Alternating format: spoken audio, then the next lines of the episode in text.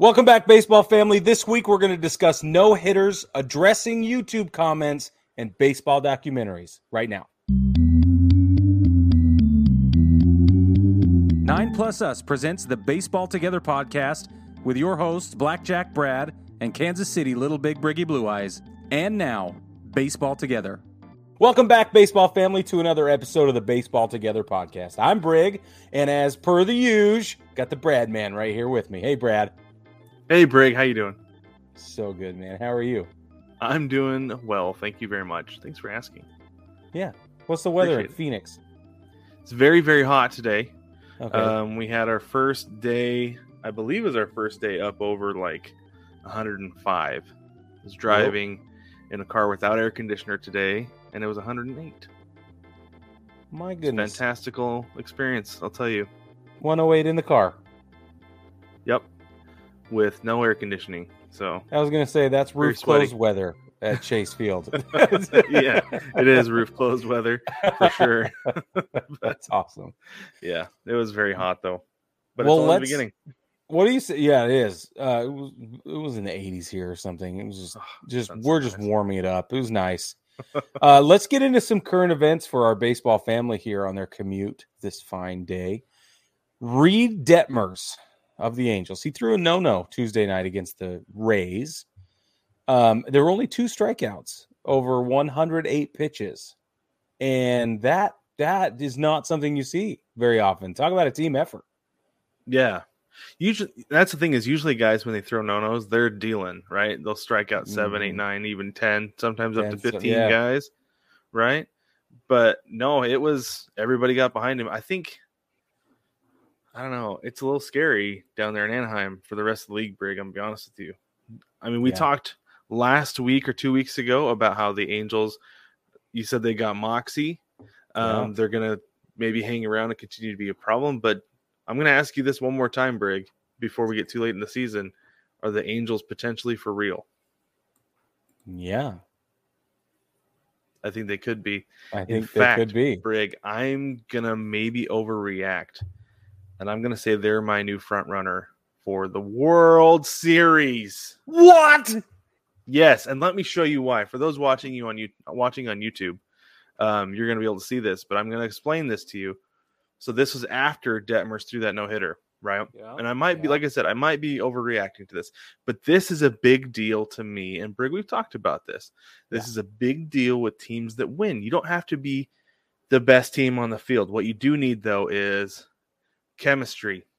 The entire Yeah. team stood around and waited for Detmers during his post game interview. Now, this is from, I believe this is from Baseballer, the Baseballer account on on Facebook and Instagram. So Yeah. this sport is perfect. But I was like, no, no, no. This team is special because that doesn't always happen. In fact, that I feel like that rarely happens. Guys standing around waiting for somebody, especially a rookie. Right. That's the best to get part off of the the field. story. Yeah. So this team Mhm. has something special. They have chemistry that you need to win games, and I feel like that's the difference now than the last almost I mean 2 decades since they won a World Series. Exactly. Well, and it's it's that's the kind of stuff that's going to carry you through the doldrums and the rough times and the Mhm. injuries and everything else is that that sort of cohesion. This is the X factor stuff. Yeah. And I think that's for me that's why it, it comes down to personnel and if you have to drive it to personnel, you got to pin it on Ohtani. You Mhm. have to. Right? I mean, the guy started off the season horribly in an absolute slump, but he was still like positive enough that a he was going to break out of it because he knew that he was because he's that good. But Yeah. the way he was like, I got to get out of this, is he's giving his bat CPR. Everybody's Yeah, standing around laughing. yeah. And the next thing you know, he goes on a tear like he does, and now the Angels are winning every game. Yep. And that again freed up Mike Trout. No more pressure. Mhm. He's not hurt. Life is good. Life Yep. is good in Anaheim right now. And Anthony Rendon remembered how to play baseball. He, which is which is great. It's It's great. scary, so he scary. still looks like. Jafar. He still looks like Jafar. and he But- always will. It, and it's wonderful. He just, I just don't think he ever ages. He's like he came out. He looked like Jafar. He's always looked like Jafar. That's how it feels to me. You know, we don't know how old he is. He he's as old as Jafar. There you go. All right. let's move over to Cincinnati because we still have no nos going on. Uh, the Reds, the Reds tossed a no no against Pittsburgh and lost. they did. and I can't stop laughing. Well, so I, I got to tell you this. So the Reds kind of had like a good week last week. They won a few games. Yeah. And they were looking like, okay, maybe they're going to pull out of this thing. And I was paying attention to this game because Hunter Greene is a great pitcher. He's Right. very, very good. And so I was, I was paying attention to this, watching how he was doing because I saw that he had a no no going. I was like, oh, sweet, this is awesome. But then I was like, got late in the game, and I was like, uh oh. Uh. We've got a couple walks and a fielder's choice. The Pirates score a run. Rut roll. that could be just enough. And sure enough, it was just enough. And the Pirates ended up Yeah. winning the game without with registering a hit. one one run, no hits. And Mhm. Brad informed me I was in a fit of giggles and just obnoxious laughter. Uh, not to disparage anyone, just that I you don't see this very often. And Brad let me know that it happens more often than I was uh, previously aware. Brad, So I actually have it. Was yeah, June 28th of 2008. The Dodgers were no hit but one. I just and then you've got- April 12th, 1992, the Cleveland Indians at the time. And then July 1st, 1990, the Chicago White Sox were no hit and and one. Brig, that's four times in our lifetime. First I was off. gonna I was just gonna say that's that's nuts. It's not it's not even once in a generation. it's like ugh. And then you've got the Tigers on April 30th, 1967. And then the Cincinnati Reds were on the winning side, April 23rd, 1964. But there's no record of any before that. Ooh, That's so weird. So what, what is that? Like six or eight total ever? Six total. And I Yeah, wo- and I wonder if it's um if before is because of the, like they changed the way hits are scored, you know, like like I said, this one was a walk and a, a couple walks and a fielder's choice is what led to that run. So maybe it had something to do with the way they scored errors, fielder's choice, things like that. Right. Before that, that it didn't happen because it's almost like you got on base and it was a hit, or you got on base and it was a walk or a hit by pitch or whatever. So I wonder if that's why, and then because they changed things. But it goes back to 1964. It's happened six times now.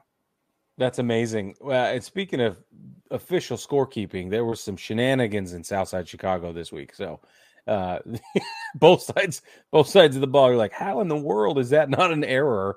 Um, but I guess we'll give the guy a hit instead. That happens So- sometimes, like especially you'll especially get home cooking because That's like what it was, the Mariners, yeah, the Mariners are playing uh, the Mets this weekend, and there was a really hard hit ball. I think it was at Adam Frazier, and I was like, oh Mm. dang, that's a tough play. They're gonna give him an error on that. Hmm. Hmm. Okay, Very interesting. a little bit of home cooking, but all right. But anyway, So we have to talk about combined no nos one more time. Just while we're on the topic of no hitters, Mhm. uh, Brad, Brad is it is a combined no no for you. Anything special at all? If it is, is it does it how does it compare to to a complete game no hitter for you personally? Um, I honestly, so this one with the Reds. I mean, technically, I don't. Even, I don't know how much of a no hitter it was because the Reds pitched eight innings, Right. right? Yeah. Um, Hunter Greene went seven and a third. Whatever reliever is, I can't remember off the top of my head. Went two thirds of an inning, and he was the one responsible for the run. So if I think if if Hunter Greene hadn't had his pitch count so high at that point, they would have kept him in, Mm-hmm. um, and maybe they would end up winning the game. I don't know, but that feels like more of a no hitter than some of the ones we've seen because we, the Mets had a had a combined no hitter earlier this year, Right. right? Which Now, was their Reid- first in franchise history or something like that, right? It, it's got to be their first combined because they had guys. That's what I mean, Nolan- first combined, yeah, Tom yeah. Um, and and it makes sense because it's something we're going to see way more often now. Reid Yeah. Threw 108 pitches, and I feel like that was uh, that was Scraping Maddon. the top. yeah, it- like really throwing him a bone. Like, hey, you've got two pitches to end this game, or you're coming out because I'm not Yeah. letting you get up above 110 for Totally. sure. You know, we're kind of playing with things a little bit going 108. I don't. I I bet Maddon was not loving that. I totally believe you. I think you're absolutely right. But that's why we're going to see way more combined no-nos, and it's going to be a com. It's going to be more common. It's going to be something that's a little more socially accepted. But this is something that I feel like I am going to be a curmudgeon about for a very long time because it is way easier for a starting pitcher to go six innings of no-hit baseball with three innings of relievers getting three guys out at a time. Yep. I'm not Yep. now to say that it's easier doesn't mean I don't think we're going to see it more it's often. easy. It's not easy total. Right. Yeah, it's easier, not easy. Right. So because Yes. if you- if you're throwing six innings of no hit ball, you've only gone through the order twice. right. most likely. And, and and the sixth inning is when I everybody starts to really pay attention. That's Yeah, when things yeah, the magic turns, right? And has got to display all their their mojo. So, Brad, we got to switch over and talk about. excuse me, we got to talk about baseball therapy because we. I mean, you were on the couch, I, or I was on the couch. You were helping Yeah. me through it. I got some concerns with Yelly and Belly, and uh and then Yelly hits for the cycle. He did. yes, he did. It was awesome. He got a stand up triple. Did you see did you see it? I sure did. Yeah, I was watching the game and I was like, "Oh, man." And then he really was like cooking around second base and he just walked into second or into third base. is like, Yep, "Look at that. That is a stand up triple for the cycle. that's right. Very nice." He likes to beat up on the Reds, apparently. Well, everybody likes to beat up on the Reds right now, but uh, there are certain guys. There are certain guys who play well against certain teams. Like Kyle Seager is always he always played well against the Rangers, especially in Texas. Christian Yelich apparently plays well against the Reds, which you can't blame him. But. I mean, what are you gonna do? it's fantastic. But Brig, I have some updates for you since you Okay. uh, were on the couch talking about Yelly and Belly during baseball therapy. Let's talk about Christian Yelich first. So since that episode came out on May the third, um, he has had 42 at bats, has gotten 14 hits, good enough for a 333 batting average, two home runs, a triple, four doubles, six walks, 10 strikeouts, one hit by pitch, and grounded in only one double play with Brig, might I add, a stolen base. It would appear that Yelly has learned how to or figured out how to play baseball again. Whoa! Christian This is Yelich is fantastic. back, Yes, and it's exciting. It's very exciting. You know how it makes me feel? How does it make you feel? You remember when the NC Dinos won the championship and Yeah. they got the sword out? That is how I feel inside right now. Amazing. I love it. Now, Cody Bellinger, on the other hand, has not remembered how to play baseball quite yet. Okay. He has had 47 at bats with just nine hits, which is a 192 average. He has had one home run, a triple, four doubles, three walks, five RBIs, struck out 16 times. Um, so he's still trying to work through it, still fighting it. But I, I maintain that his injury in the 2020 World Series Mhm. with that he did that that elbow bump and messed up his Yeah. shoulder. I maintain that that has not gotten back to full strength. That Yeah. a shoulder injury can linger for a very long time, despite having surgery. Right, right, Uh, yeah, yeah, I know about You that. can vouch. Yeah. So. I th- I think that's the problem with him. Honestly, he actually I I saw an overlay I was watching on ESPN a couple weekends ago, yeah. and they showed that he changed his bat his stance from 2020 to 2021, and now he's gone back to his 2020 batting stance. Used to he had his so originally he had his bat flat over his Yeah. shoulder, but then last year he propped it straight up in the air, and then now it's back flat again over his shoulder. He's having more success. He's doing better this year than he was last year, but obviously batting sub 200 is not optimal, especially for a guy who can play at his level. yeah. No, it's bad, actually. But I will say this, Brig. Say it, Brad. Christian Yelich has over 1,100 games under his belt Yep. In his career. Cody Bellinger is getting is approaching 650, Half. so he's got time. Yeah. He's got time to get it figured out. I don't Yeah. think the Dodgers are going to trade him. I don't think they're going to send him down.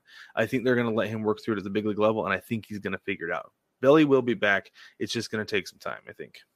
I think that's okay. And he's got the right club to do it, honestly. I think oh, he's you're got a ton They're- of support around him. Yeah, and they're and they're gonna hang tough with him too. So Mhm. yeah, because they can. they can. Yeah, exactly. So yeah. Well, let's let's move on a little bit um, and talk about bad baseballs. Blue Jays pitcher Yimi Garcia, he, he says that these are the worst baseballs ever. It's as bad as they've ever been, worst he's ever used. Um, Josh Donaldson was hit by a pitch this week, and there's a lot of question, speculation, slash maybe some finger pointing about whether it was on purpose or not. Oh, because wasn't the pitch before that inside too? Uh huh. Yeah, it sure Yeah. was. Yeah. So and a whole bunch of other ones too. Like this wasn't just, I don't know, it wasn't an anomaly. right. Um, so yeah, what? This is not the first time we've heard this though, right? No, it's not. And I, overstretched. Yeah, I have a theory because one of the things they say is they're really slippery. They have small laces, so it's hard to grip them. But I have Mm-hmm. a theory about this: is that since 2020, and that's really when players started really complaining about the quality of the baseball, right? Yep. Um, they've been burning through balls like crazy. yeah, like crazy. Used to, you would they would go through, they'd strike a guy out, throw the ball around, pitcher would get the ball back and go back to it. There would be a ground ball, and the, they would make the play at first base, throw it around, pitcher would get the ball. If there was something on it, he didn't like it, then they'd throw it out. But Sure. Brig, after every single batter, the balls are going out. Now, they used to go through, they used to prepare 12 dozen baseballs per game right. they've got to be doing at least 15 to 16 now. There's 1550 usually calculated across all 30 teams in a single day. By the way, that's a an average 120 baseballs per game. So that's how many they go through, but they prepare though. Oh, I see. They've got to prepare. That's what I'm saying. They've got to be preparing probably 15 to 16 dozen Yeah, baseballs per game. When used to, it was 12 dozen baseballs a game. So then they would have 24, about 24 extra, right? So now, Mhm. I don't. I feel like they're burning through too many balls, and now yeah, the production line is like the quality of of ball is dropping because they're trying to produce so many more to keep up. yeah. right? And I that's just what I looked think it up. is. I just looked it up. It is 120 between 84 and 120 as of uh 2021, October 2021. All right. Uh, that's That's, how many. they That's how many they go through. They use right. Yeah, yeah. Yeah. Because I talked to an umpire in 2016 who said that in minor league baseball they prepare 10 dozen baseballs for a game, and then in Yeah. major league baseball they prepare 12 dozen. Just Makes have. sense. So Uh, that no, makes sense. that's what I That's a lot of freaking is. baseballs, man. It is a lot of baseballs. Like I think it's excessive still It's getting rid of baseballs because like if if it's still because of COVID protocols, like if you don't want to have baseballs quote unquote contaminated, Yeah. then they can't be throwing it around. right, it's Right. been a You've got to just mockery the them whole time. get it out of play. Like it's all just optics. That's all it is. Yeah, and it's driving me crazy. If you can bring down the number of baseballs used, you won't have to pump them out quite so fast. The quality will go up again, and you won't have this problem. And part of the problem might be that there's not sticky stuff, like residual sticky stuff on the ball, right? totally. Yep. But at the same time, like I don't know, I feel, I feel like that's part of what's contributing to it, though. So I wonder why why do they not recycle the ball? Like so this pitcher on this at bat doesn't like the way that ball feels. Okay, give it get it out of there. Uh-huh. Put it back in the bucket I and think they roll do. it back in there. Do they do that? I think so, yeah, because like I remember like this was a few years ago, you know, you would watch the ball bounce in the dirt, the catcher would hand it to the umpire to check it, and, and while he's checking it, or before he checks it, he'd hand the catcher another ball. He'd check it. Yeah. No, not too bad. He'd put it back in the in his pouch, right? Okay. Yeah, that's good. So I think they do, or at least they were. I don't know if they still are anymore. If they're just like it's been used, get it out of there. I don't know either because I feel like I mean that would be an immediate optimization tool, right? To just Yeah, be like yeah. just so he didn't like it that minute. So maybe the next guy's not gonna have a problem. I don't know. yeah, yeah. I don't know. That's what I would say. Anyway, Yeah. uh speaking of pitching, we got to go to car to the Cardinals. Albert Pujols made his pitching debut, and this is significant for absolutely no reason other than it's way fun to talk about.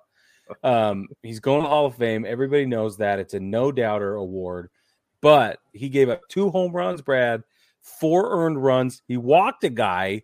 He had three hits through the whole thing. He did get three outs, and now he has a career ERA of 36. I, I think that's that's so funny. Um, it's got to go on his plaque. It's it's, it's got to go one one appearance or however many appearances that one pitching one ever. Well, I know. I'm it. saying like I don't know if I don't know if he wants to pitch later on this season. Maybe oh, bring right, his ERA right, right. down a little bit. You know, but with his 54 mile an hour lob, it was awesome. he looked more like he knew what he was doing than Brett Phillips did the first time he got out there. Dude, Brett Phillips looks lost in the Brett sauce. Phillips is like and continues to be the position player of choice for the Rays to toss in a blowout. I yep. think he's pitched three or four times this year. I yeah, I think so. anyway, I oh, I think so. There's two things that real quick that I think were the best about this. First off, okay, you know he asked to go out there because yes. they're kind of look around. He's like, I'll, I'll go. I haven't pitched yeah. before. I'll go pitch, right? Yeah. And then Evan Longoria is like, he gets that hit. He's like, I want the ball. Give me that baseball. Yeah, yeah. it was just a base hit. Yeah, because I got a hit off Albert Pujols. Who yeah. else can say that they did? Only three other guys, That's or right. two other guys. I mean, yeah, and they both went yard. Uh, staying in, staying in St. Louis for one brief moment, Adam Wainwright and Yadi Molina are now the winningest battery, the winningest pitcher and catcher combination in MLB history. Now, this is team wins. This is not the pitcher's statistic wins and losses. That's not what we're talking about. Right. Wainwright has 188 wins in the win column as a pitcher, but the team has won 203 times now when they have been the battery starting the game. That set that beats the record. The, the old record was set in 1963 by none other than Warren Spahn and Dale Crandall. Del, excuse me, Del Crandall, who played together from 49 to 63. That's how long this has been. I think that's awesome. of course, it's going to be Wainwright and Molina. of course, it is because they're the oldest guys in the game. Them and Pujols, yeah. right? Yep. Wayno's forty, right? And Yadi. I think Yadi's what thirty nine. 65 yeah and, and it's yeah, his 19th about. season yeah yeah he looks good for 65 he still plays really good Maybe baseball. He's had some work done. I don't know. Just saying. Yeah, it's all the tattoos. Uh, hides anyway. So Ohtani also. We got to move on a little bit. Ohtani, he hit his hundredth career home run, and uh, the question is, where does this end? Obviously, uh, in, over his career. I mean, I, people are what people are wondering if a couple other players in the league. We're not going to mention them um, are going to hit 50 this year mm-hmm. each. Um, but where does Ohtani end this season, and what does that mean for his career numbers?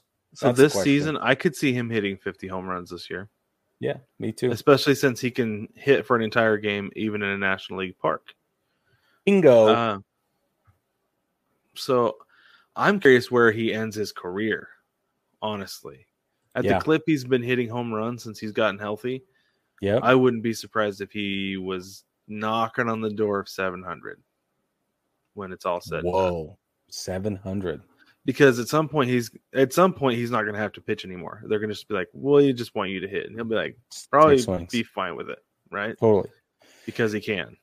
Yeah. So I, I, don't know. I'm going to I'm to put him close to 700. I don't know if he'll I don't know if he'll reach it, but I yeah. think he'll be close.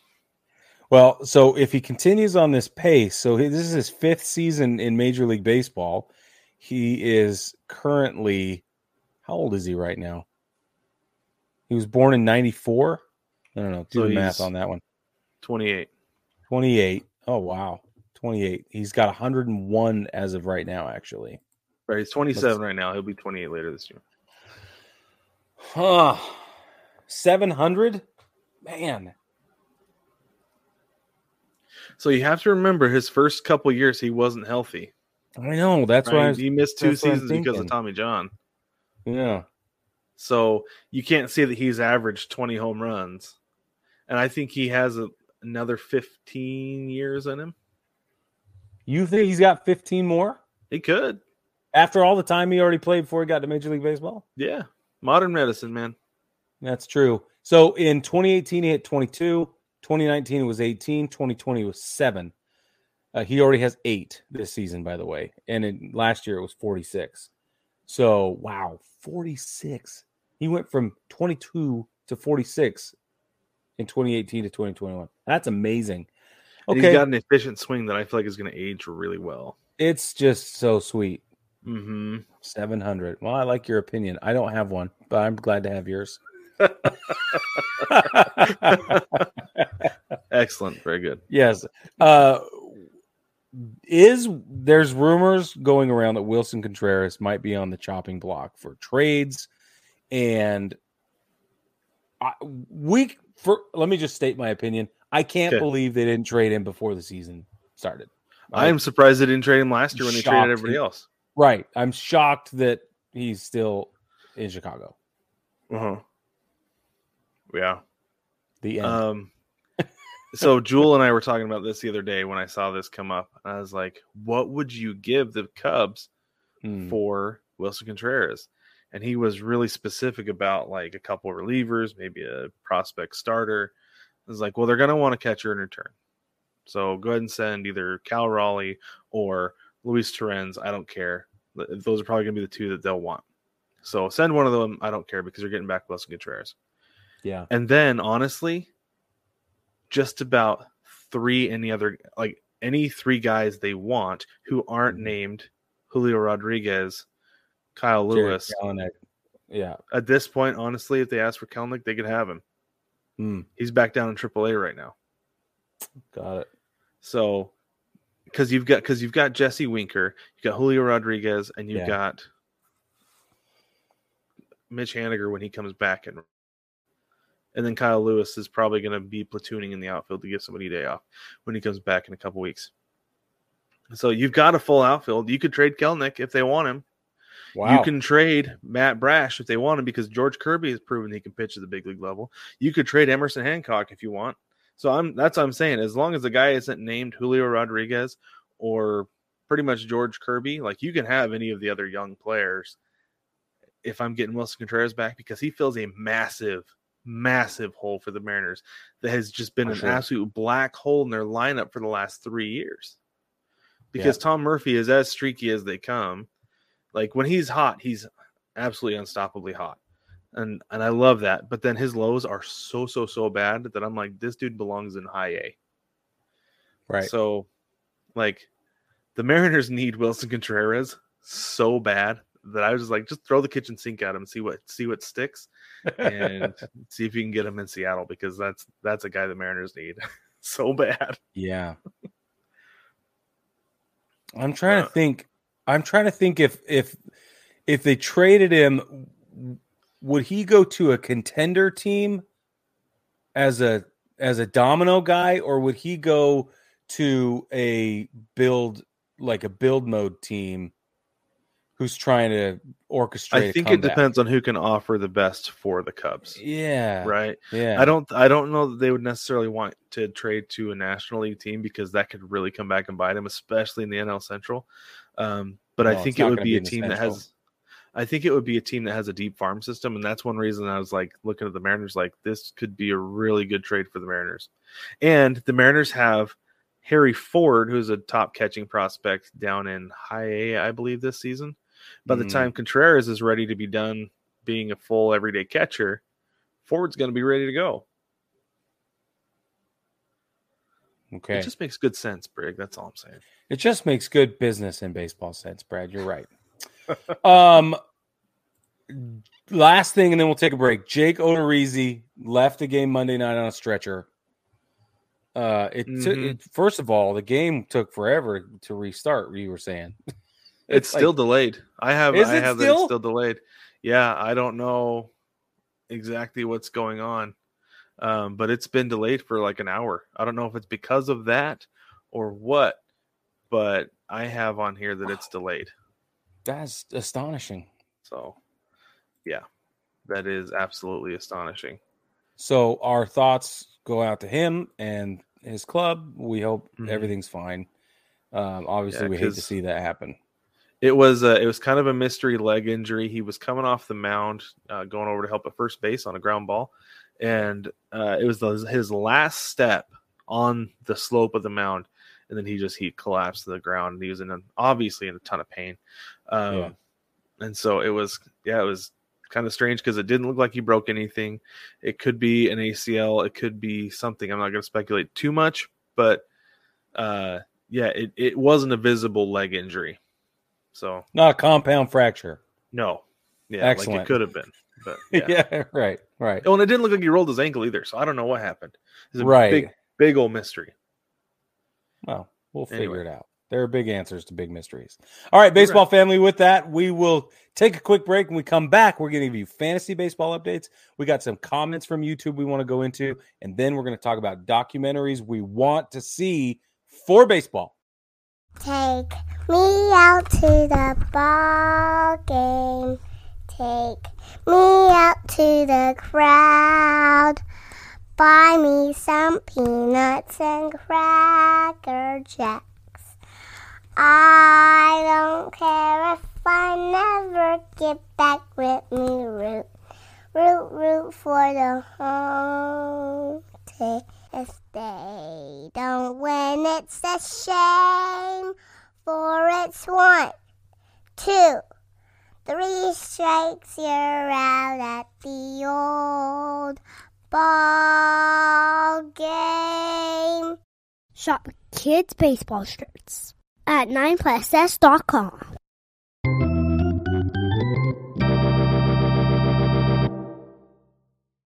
Welcome back, baseball family. So, as Briggs said before, we're going to get into our weekly fantasy baseball update, and then we're going to talk about some comments from YouTube. We've had a lot lately, and I want to address some of them because some of them are very good, others are uh, very interesting, and one of them is just really funny. So, let's start with fantasy baseball first. The Baseball Together Fantasy Baseball League uh, just finished week five, and uh, it was an interesting week to uh, say the least. Let's start with your team, Brig. Okay. So Brig went Brig, his team Brigger Mortis went up against Denise, Grace under fire. Um, Denise won that one 325 to 255. Yeah. I believe that was her first win of the season. Oh no, no, no, never mind. She uh she won two in a row. That's called two in a row. One more and that's called a Two in a winning streak. Yeah, That's happened before. correct. Yes. so Briggs Briggs high score was Ty France at 62. That's not going to get it done for you, Brig, unless you're going up against Freddie Freeman, who scored 64. That was her high score. However, she also had DJ LeMahieu. Yeah, DJ was Yankee, awesome. scored so good. 56 points, and then Willson Contreras scored 51. So she was a little bit top heavy. Um, Brig, you were, I guess, she was Bottom little more- heavy. Yeah, yeah, she was a little more evenly distributed at the top, I guess. Were top heavy with Ty France because Josh Donaldson was next with 37 points, and that's uh that's pretty brutal. Let's go down to Zip and John. Zip won this one, his first win of the season, 418 to 362. John has been the highest scorer so far of the district John is killing it. He is. Uh, so this is his first loss of the season. Uh, actually, no, sorry, his second. He's three and two now. I should look at these before I say things. But anyways, This is fair. um, so so John, his high score was Rhys Hoskins with 89. Then he had Francisco Lindor with 46. Zip was a little more evenly distributed. Josh Bell 61, Jose Altuve 53, Aaron Judge 52, Tim Anderson 46. And of all guys, Martin Maldonado had 46. That dude's batting like under 100 right now, but he had a he was 4 for 21, had a home run, a couple RBI, scored a couple runs. I'm sure he had a few putouts. That dude's Yeah. a monster behind the plate. and He is a back pick machine. So I'm sure that that helped his score quite a bit. And then we'll go to the big league Chupacabras. Uh, that's Jewel and then not another fantasy team. Uh, that's Jason. Jewel won that one 390 to 354. Uh, Jewel is four and one. Jason is three and two after this matchup. Jewel had Jared Walsh with 98 points. Whoa. And then his next guy was CJ Cron with 50. CJ Cron's got to come back to earth at some point. This is not the CJ Cron we all have gone, grown to know, right? Nope, it's not. It's astonishing. Yeah, it is astonishing, but maybe he's just capitalizing from that thin air in Colorado. I don't know. But anyway, um, Jason's top player was Sean Murphy with the A's. Sean Murphy is most famous for his butt, to be completely honest. You At know what I'm talking point, about? I At- do. yeah. Yes. That clip where he gets hit and sticks his butt out. That's, That's him. right. That's Sean Murphy, That's- the catcher for the A's. Um, his next best player, Nasty Nestor Cortes. I love Nestor Cortes. I've grown to love Nestor Cortes. He's so honest. Great. He's not playing for the Mariners. I'm a big Nestor Cortes fan Yeah, because he's he's figured himself out. He's doing so well. He is good for him. I'm happy for him. Then our last one, I went up against Tory. Uh, I'm the Manitoba Man Clowns. Went up against Tory Springfield Nuclear Power. Um, Tory won this one 378 to 346. Woo! I am now on a two game losing streak, three and two. Tory is three and two as well. Yeah, Uh, his top performer was Paul Goldschmidt with 83 points. My top performers tied Corey Seager and Travis d'Arnaud with 50 points each. jeez. Yeah, not a good week for me. Not at all. But I'm surprised I only lost by what's that? 32. Yeah, So I 30 guess that's points. a week for You most guys. But Nelson butt. Cruz, Nelson Cruz missed a lot of time with a with an injury, so I actually have some uh, roster moves pending because I forgot to make those moves today, so they are going to be pending until next week. I forget every time. so this is a little tip for you for those of you who are considering putting together a league for you and your friends.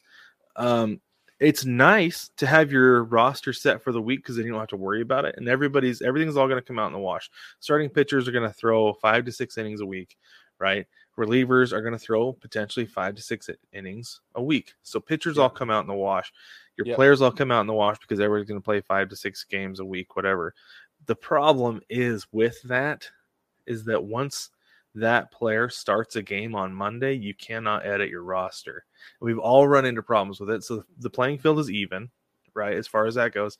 But it is Yeah. really frustrating when you have a guy like Nelson Cruz who misses the second half of the week and only ends up with 18 points and Yep. ends up being a big problem. So that's not something I would recommend As if a you're putting together You're right. Don't make it a rule. Yeah, exactly. Um, anyway, so let's move on and let's talk about some YouTube comments here, Brig. We have, like I said, we have a few good ones that came through. This one came through two days ago about uh, when we were talking about baseball Zen. Uh, it says baseball Zen is the most poorly sound designed thing I've ever seen in my life, and I'm not even joking when I say I'm certain most of the sounds are stolen from Minecraft. That's from Anders Johansson. Even the rain, because I find uh, the rain ones are so satisfying to me. Well, I Um, like the rain because it actually one where the sounds- tarp. Yeah, I was gonna say you can hear it coming down on the tarp. I find that one really relaxing, but I, f- I fall asleep to rain sounds every night. Yeah, me too. So- well, not every night, but I like it. I don't know. I will I will still say though the the chalk cart thing With the wobble. still sounds like fingernails on a chalkboard and always will. That is a terrible sound. I do not like that one. Uh, question, Brad. Do you do you think? Do you have you ever played Minecraft? Oh yeah, I play Minecraft all the time. Oh, okay, so Yeah, I I've never played Minecraft. So can, is can you verify this? Is that true? Um, is it? Honestly, You see I what he's keep- saying? I keep video game sounds down. Oh, Um, the rain on Minecraft, like, yeah, it probably does sound like that. Yeah. Um, but I don't feel like it's a problem. Um, mostly what you hear on Minecraft, like what I hear is either like the ruffling, the when you're like mining something, or like a when you're taking damage. Stuff like that. gotcha. So I don't know. Maybe they were stolen from Minecraft. Maybe the guys on Minecraft, like I don't, because I don't think it's eight bit sound, because it's not eight bit music. probably- right. So I don't know. Huh. I don't. I have no moral authority to speak on Minecraft whatsoever. I don't know. I so thought I thought that was idea. interesting. That was an interesting comment. It is interesting. Here's one for you, Brig. So this was on uh, the clip from the Perfect Game in Japan. Yeah, Uh, this is a, this is a longer one. You want to go ahead and do this one? sure. I'll read it for us. August Hayek. Hayek? Hayek, maybe? Sorry, August. All right. It says, yes, MLB balls are somewhat bigger and more slippery. Also, they say the MLB balls are comparatively poorly made with their centers of gravity off the real centers to the extent that sensitive pitchers can feel it. The Japanese say this is what caused Ohtani and Darvish's injuries. I forgot who it was, but a few years ago, an MLB pitcher who played in Japan at Ichiro's last game, perhaps, really liked the Japanese ball, and he brought it back to the U.S. to negotiate with Major League Baseball to improve their quality in order to lessen pitchers' injuries. I don't know what happened afterward, though. As for Roki Sasaki, he was not drafted by any of the Central League teams in Japan since his physique was not well developed. Is or in his high school, like Ohtani, Darvish, uh, Matsuzaka, and others were.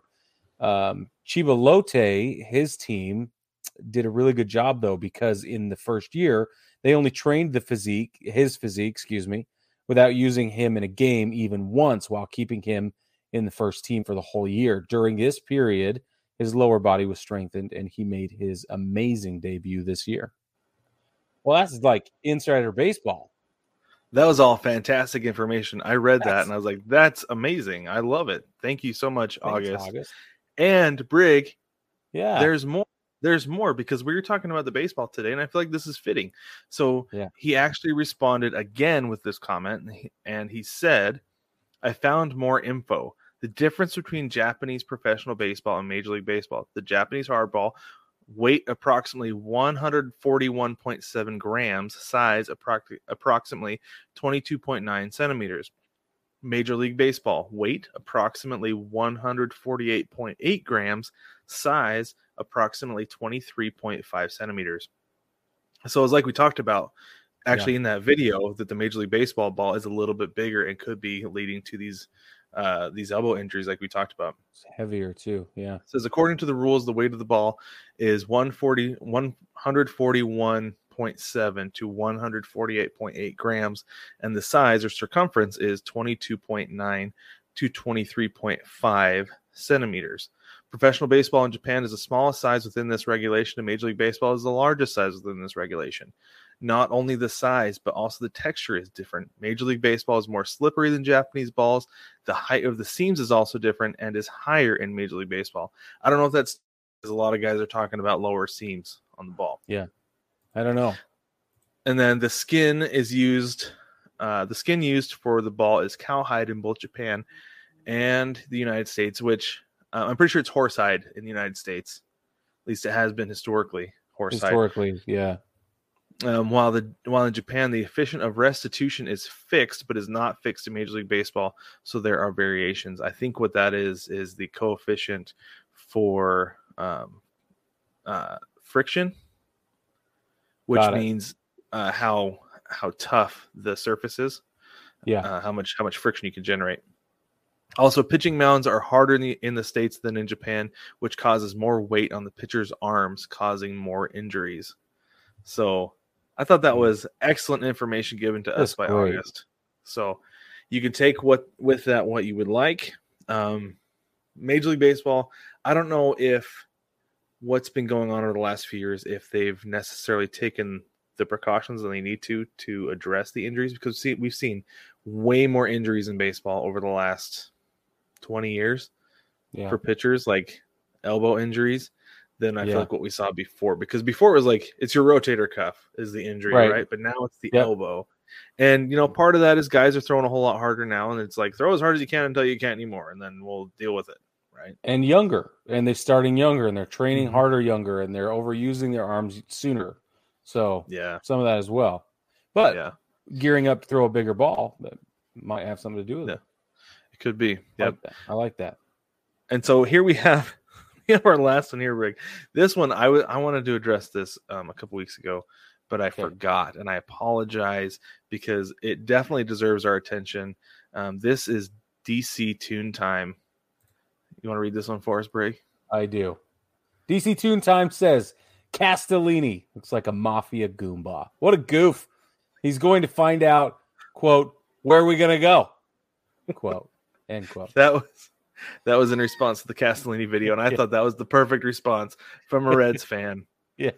because he does. Yeah. He does look like a does. mafia goomba. He looks like he knows where Jimmy Hoffa's buried. That's what he looks like. he might. He just might.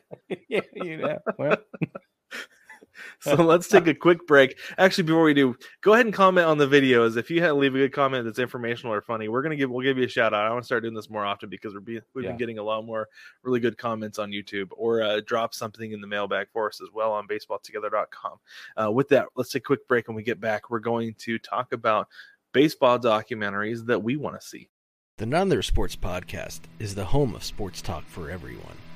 Every other week, you can catch David and Jason as they talk about all things sports, from current events to classic moments and everything in between.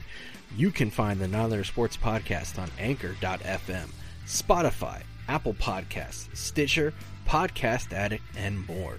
Please don't forget to subscribe, rate, and review.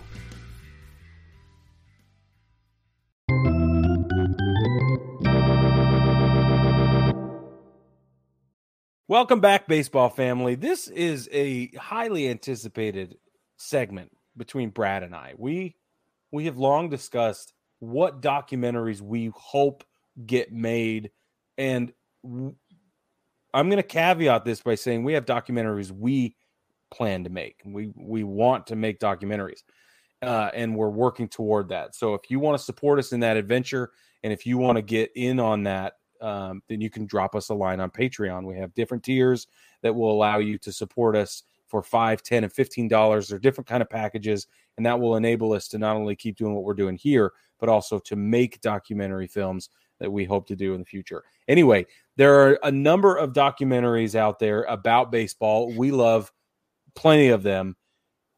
However, there are some topics that are that have gone unexplored and Brad and I have put together a list, just three each this this day, three. We limited it to three each documentaries we would like to see made, or or would maybe like to have a hand in making one day. So, Brad, why don't you go ahead and give us your first one, um, documentaries you want to see?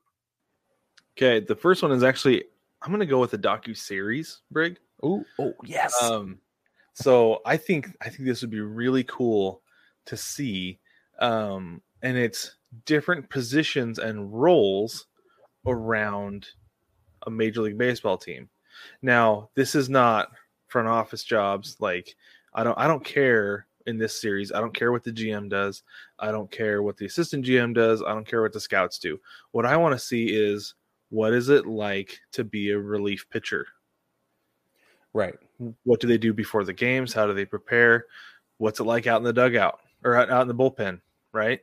Like yep. you see them throwing seeds at each other and goofing around all kinds of stuff, right? Like I want to I want to be behind a camera in the bullpen seeing what exactly is going on, what is said. What's it like being the bullpen catcher? What is the what is the bullpen catcher's job other than to stroke the ego of the relief pitcher while he's warming up, right? Sure. Yeah. Um, what does the bench coach do? What exactly is the bench coach's job during the, during the game? I always joked that the bench coach is the babysitter, is the dugout babysitter, right? But yeah. a bench coach does a whole lot more than that. There's a, a bench course. coach has a significant job, and then the other one I want to see is um, actually there's two. One of them is a clubby, a clubhouse attendant. Yep, because that's a cool job for anybody who doesn't know. Sure. That's yeah. an awesome job, and if they if you want to work in baseball and you want to be involved but behind the scenes, look into being a clubhouse attendant because it's a great job, pays really well. Um, and then the other one, I actually got to talk to somebody who had this job with the Twins. She was the press box receptionist. Ooh. So you walk out of the you walk out of the elevator into the press area, like like where like the owner's box is, where the press goes to sit and all the broadcasters, and she has yeah. a desk sitting right there pointing you to where you're supposed to go. This woman had been with the twins for like, I want to say like 60 something years. Whoa. 50, 50, or 60. I don't remember. She was, she'd been there forever. She took it as a wow. part time job and it just stuck. She was with them forever. Like to the point that she actually had a house down in Florida where like next to their stadium so that she could go down for spring training and participate and be around some of the team with spring training. Get out of town. Yeah, I wrote a story and I'll send it over so you can read it because it was yeah, an awesome cool. interview. It was, it was, a lot of fun. I talked to her for like legit like four innings when I was at the, at a Twins game. It was rad.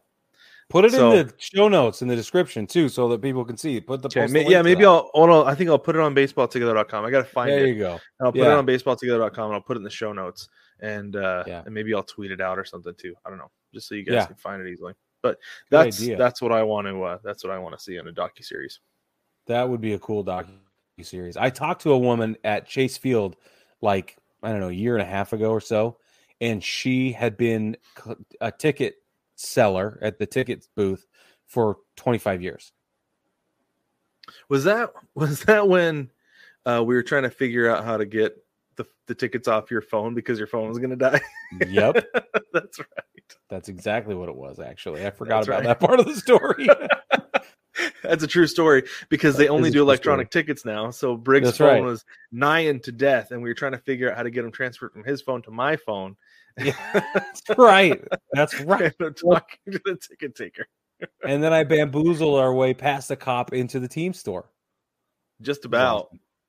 Yeah, I mean, I just talked him talked him into it, but yeah. it was great. Um, okay, I'm going to go with mine next.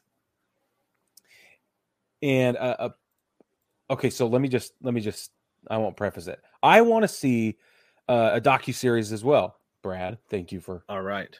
establishing that that is a possibility here. I want to see a docu series.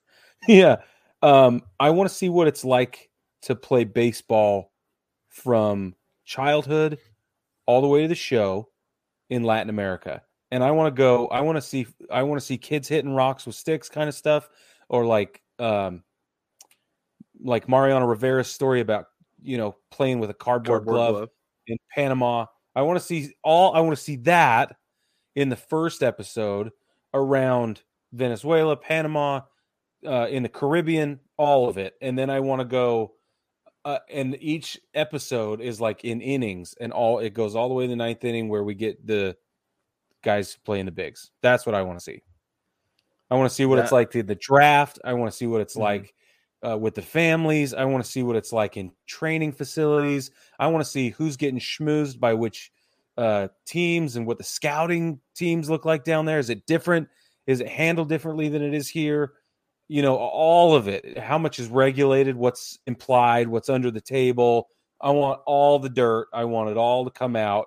And I want questions left unanswered at the end as well, so that there's more research in the back. That's what I want.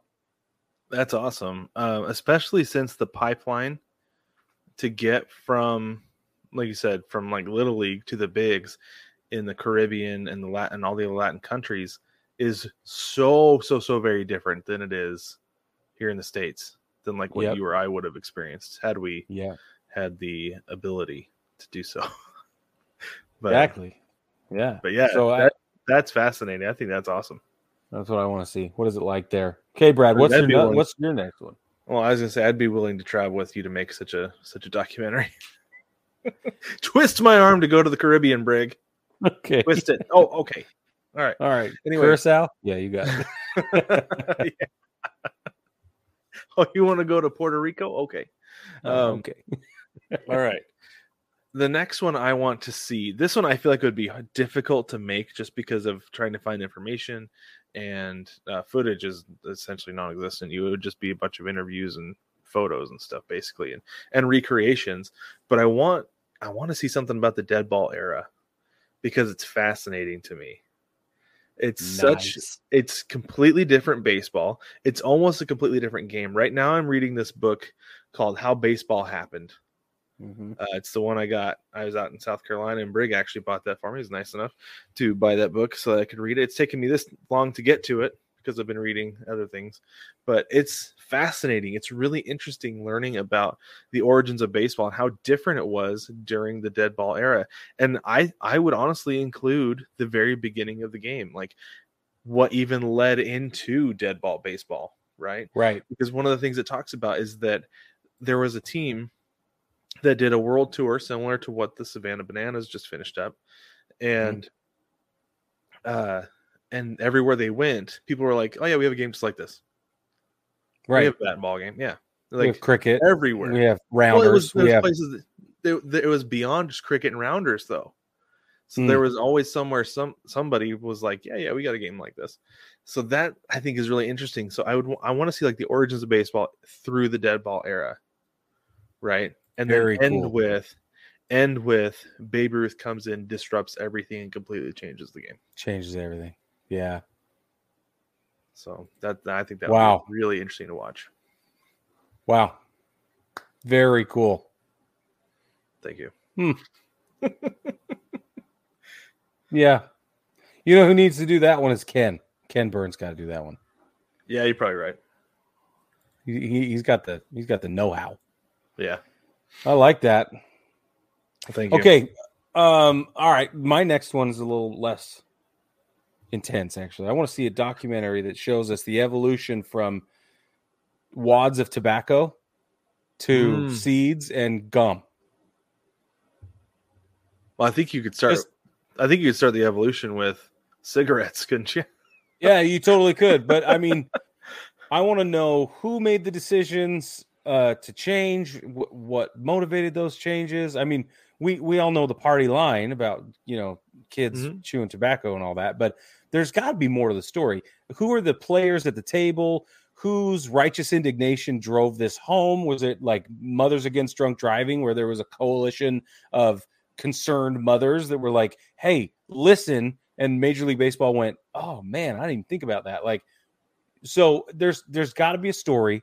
Uh, there's probably multiple stories, and they all coalesced into this wonderful change that took place. I want to see that. I would like to, and it Mhm. doesn't need to be a long, drawn out documentary. This is like a 30, 40 minute feature, short, short form, Mhm. and I bet it would be a really interesting, um, like take on the whole thing. And if and I want them to go all the way back to whoever was doing tobacco when Pappy Van Winkle was doing whiskey, right? Like start there, start as far back as you can get. yeah, because honestly, that's something I looked up a few years ago because Major League Baseball came out with that rule where they couldn't have um, dip cans in their back pocket when fans were in the stadium. You know, Yep. so I was like, so where did this whole thing even start? And it turns out it was because guys didn't like that their mouth was getting dry on those sandlot fields out in the Mm. middle of nowhere where they're playing. So they Right. would chew tobacco to keep their mouth from getting dry. That's where that Huh. comes is where that originally comes from. Um, See, but that's I am, great. But I am curious, yeah, like how you what you talked about, like how did that turn into seeds? Yeah. Right, And, and, and- who started the seed trend? Was Yeah. it a born of necessity? Was it like, well, I got to do something with my mouth. So what am I going to Yeah. do? I don't want to be pink bubble gum. So Mm-hmm. give me something else that's earthy. I don't know. Yeah, I don't know. And I, I'll tell I you, know. as a baseball coach, as somebody who's coached baseball, I eat seeds because of the stress. That's great. That that's like I have to have something to chew on, or else I'm going to chew my fingers or my hand, chew on my fist. and you're yelling at all the little nine year olds. yeah, it keeps me from doing that because I'm like I don't want to be the fool who's yelling at a kid and spitting and has seeds shooting out of his mouth while I'm yelling. So it keeps me, keeps me level, Self-preserving. grounded. Instead, I just bite down on it. And That's awesome. But- Very good Okay. insight. Thank you. um, can I do can I do an honorable mention real quick before I go into my last one? Of course, yeah. Okay, so this is one that I think would again short form. Okay. Um, uh, doesn't need to be more than thirty-five to forty minutes, maybe an hour tops. Absolutely tops at an hour. But I want to see what it's like uh, to be a groundskeeper for a year. What a whole year is like. Like, start the documentary with the last pitch of the season, whether it's the World mm. Series or the end of the season. So, what do they go do? Do they what do they do? Take the field down? What do they do the next day? What are they doing during the offseason to keep that grass green? How often in Seattle, how often are they opening the roof just to get natural rain on the grass, right? Yeah. And and what are they doing in Texas when it gets scorching hot? Because you don't know. I mean, I don't know. But I don't know. what kind of grass do they use in Arizona? Maybe you could follow several grounds crews because you have so many different climates. And then end end the documentary again with the last pitch of the season of the next season, and it starts all over again. I just got chills, bro. that made my heart pitter patter. Did it? And that's my honorable Yes. mention. That's my honorable mention break. Bro, dude, that's amazing. That sounds awesome. Thank you. I'm glad you liked that one. Yeah. I think that would be really cool to watch, just because I'm always fascinated with the with the grounds crew because I do not have a green a green thumb at all. And our buddy Ty, we need to bring Ty on sometime to talk about being a Yeah, grounds we crew do. member because he has he was a member of the Salt Lake Bees grounds crew for a long time. First Yeah. off, he's got stories. Second, I've got questions. Yeah, right. So yes. so, Yeah, that's anywho, great. We have meant to have Ty on for sure. He's been busy. Yeah. He just got married, so he's Very he's got busy. Yes. stuff. also, he's a heck of a journalist. So that he, doesn't. he is. You know, he came in. He came into the newsroom one time. I was like, "Hey, I want to write sports." I was like, "Yeah, can I just send me a sample or something? You know, whatever." And or no, I was like, "I was like, come cover this game with me." I was like, "I'll show you the ropes. You can write the story, whatever." He sent it to me. I was like, "Ty, this is better than anything I've ever written in my life." He's like, "No, it's not." I was like, "Ty, legitimately better than anything I have or probably ever will write in my whole Yeah. life." And he was 21 and And like, winging the it. First thing he, yeah, totally winging it. So Yeah. uh, No, yeah, he's Ty is a, he's a fantastic writer. A big Agreed. fan of Ty. All right, Um, go ahead with your last one, then I'll do my last one after that. Okay, sounds good. I actually I went all the way on this one, and I even have a title. Oh, Um, I want it to be called Switch, but I want it to be a documentary about raising a switch hitter. I want to get the parents' perspective on what it's like. Obviously, we'll get the players' perspective because they'll be Mhm. involved in the story, duh. But um, you know, how did the players feel about the parenting? How did the parents make the decision? When did they spot the tr- the talent? Um, was it something they forced? You know, how did they keep the kid motivated through all of the extra that goes in with batting on both sides of the plate? Um, literally double the work. it is double the work, and it's and it starts super super young. So I want to know. I want to watch it go all the way to the top, and so I want to hear about Bernie Williams. I want to hear about Chipper Jones, uh, Roberto Alomar, Pete Rose, Eddie Murray, Francisco Lindor. Right, some of the greatest um, switch hitters ever. And I mean, obviously, you got to talk about Mickey Mantle, easily the greatest switch hitter of all time to my mind. Yeah. But I mean, it's like that's what I I want to know. What is it like to be a parent, not just of a major league baseball player, but of a, a successful switch hitting major league baseball player? That's cool. Did Wilson bat left handed when you were here? No, he did the next no, time. didn't. That's right. It's the next time. Yeah, that's Yeah. right. Because he he said something about it that day. I was like, well, let's let's practice. Yeah, that's part bit. of what made me think of this idea. Actually, was Yeah, you and I like going- that. Yeah, doing Maybe- both. Maybe we'll Yeah. maybe we'll bring the camera out. Yeah, good idea. he probably would help to see it. Yeah, it I would. show I show Olivia her Muay Thai stuff when I take video, and she watches herself, and you know she's Yeah. picking up stuff on from the third Yeah. person. I actually know? showed him the other day. I showed him a slow motion of a Joey Gallo home run. I was Oh, walking. I was walking him through the swing. I was like, "See, this is what I'm saying here, here, and here." And he's like, "Oh yeah, okay, that makes that makes a lot of sense." And it was right before his last game in break. He and he went eight for eight his last two games. That's awesome. Yeah, it's pretty rad. It's super was really rad. cool. Yeah. Yeah. All right. Uh, the last one I have for you today. Okay. Um, this. So I want I want to know what happens to a city from the time that rumors of a team leaving begin to swirl Mm. to that team is established in a new city. So, like right now, you could start that with the A's, right? It is starting. Yeah. Yeah, like you could start you could start filming that today with the A's. You would come in a little bit late, but you could still do it. Um, but the story I want is the Expos becoming the Nats. Now, I did find there was actually a documentary about the Expos, but I want to know what was going on in the front office, what was going on in the city for with the Expos in Montreal when they were getting ready to move them to Washington D.C. Yeah. And then what was going on in the receiving city? What was going on in DC when they're like, we're getting ready to get a Major League Baseball team where the fans like, yes, yes, we're finally getting a baseball team back at the expense of this other city, but we don't care because we're getting a baseball team. Is was that the attitude, or is there a little bit of sympathy to Montreal because that was Ca- Canada's first Major League Baseball team, Yeah, it was. right? So And on a successful run at at the time of the strike. mm-hmm. So it was yeah. Yeah, so That's I'm curious what idea. it's like in both of those cities uh, when a team is relocated, and then kind of the fallout in Montreal, what happened economically and things like that, and then the impact, like the economic impact that it had on DC, bringing Yeah. in the Nats. I'm really curious, especially since there's a team in Baltimore, just like right there. It's right there. So Yeah, that's really interesting. I like that a lot. cool, man. And how think much of we it have was some? like What's up? patriotic? How much of it was driven by Like it's America's baseball pastime, America's pastime. America's capital city doesn't have a ball club. Like you got to know there's somebody with that agenda in there. You would think so. Um, I thought that they would have. If that was the case, though, I thought I don't know. Maybe they would have drawn more on the history and and brought back the senators, Hmm. right? But I don't know. I don't know. That's But interesting. You've got the You're Ottawa right. senator. I don't know. I don't, I'm not Good sure. Good question. See, this is why documentaries are great because there's is, so many questions and there are answers. You just got to find them.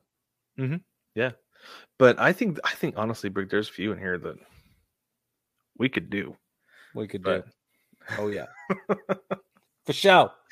anyway, like Briggs said, if you want to get involved helping us get some of these projects off the ground, we actually didn't even touch on like the projects that we are planning on doing right. because for obvious reasons. Um, but if you want to help out with that, that's Patreon is the best way to do that. So jump on there, like Brick said, 5, 10, 15 uh, dollar tiers there, and you get different benefits with each. But everybody gets the bullpen cut, which is something that we're incredibly proud of and have a lot of fun with between segments is fun. just for you. Um, but if you have any questions, comments, concerns, snide remarks, go ahead and jump on baseballtogether.com and send those through the mailbag. There's a link in the in the navigation while you're there. You can also listen to the podcast or you can watch the podcast because I post it there every single week just for you. Go and tell them about the shop as well, Brig. You can jump on the shop at 9plusus.com, N I N E P L U S U S.com. I'm wearing my uh, Bronx Baseball Together t shirt with its fancy pinstripes on the bottom there. Brad has his uh, Heroes Get Remembered, Legends Never Die t shirt on as well. Very exciting.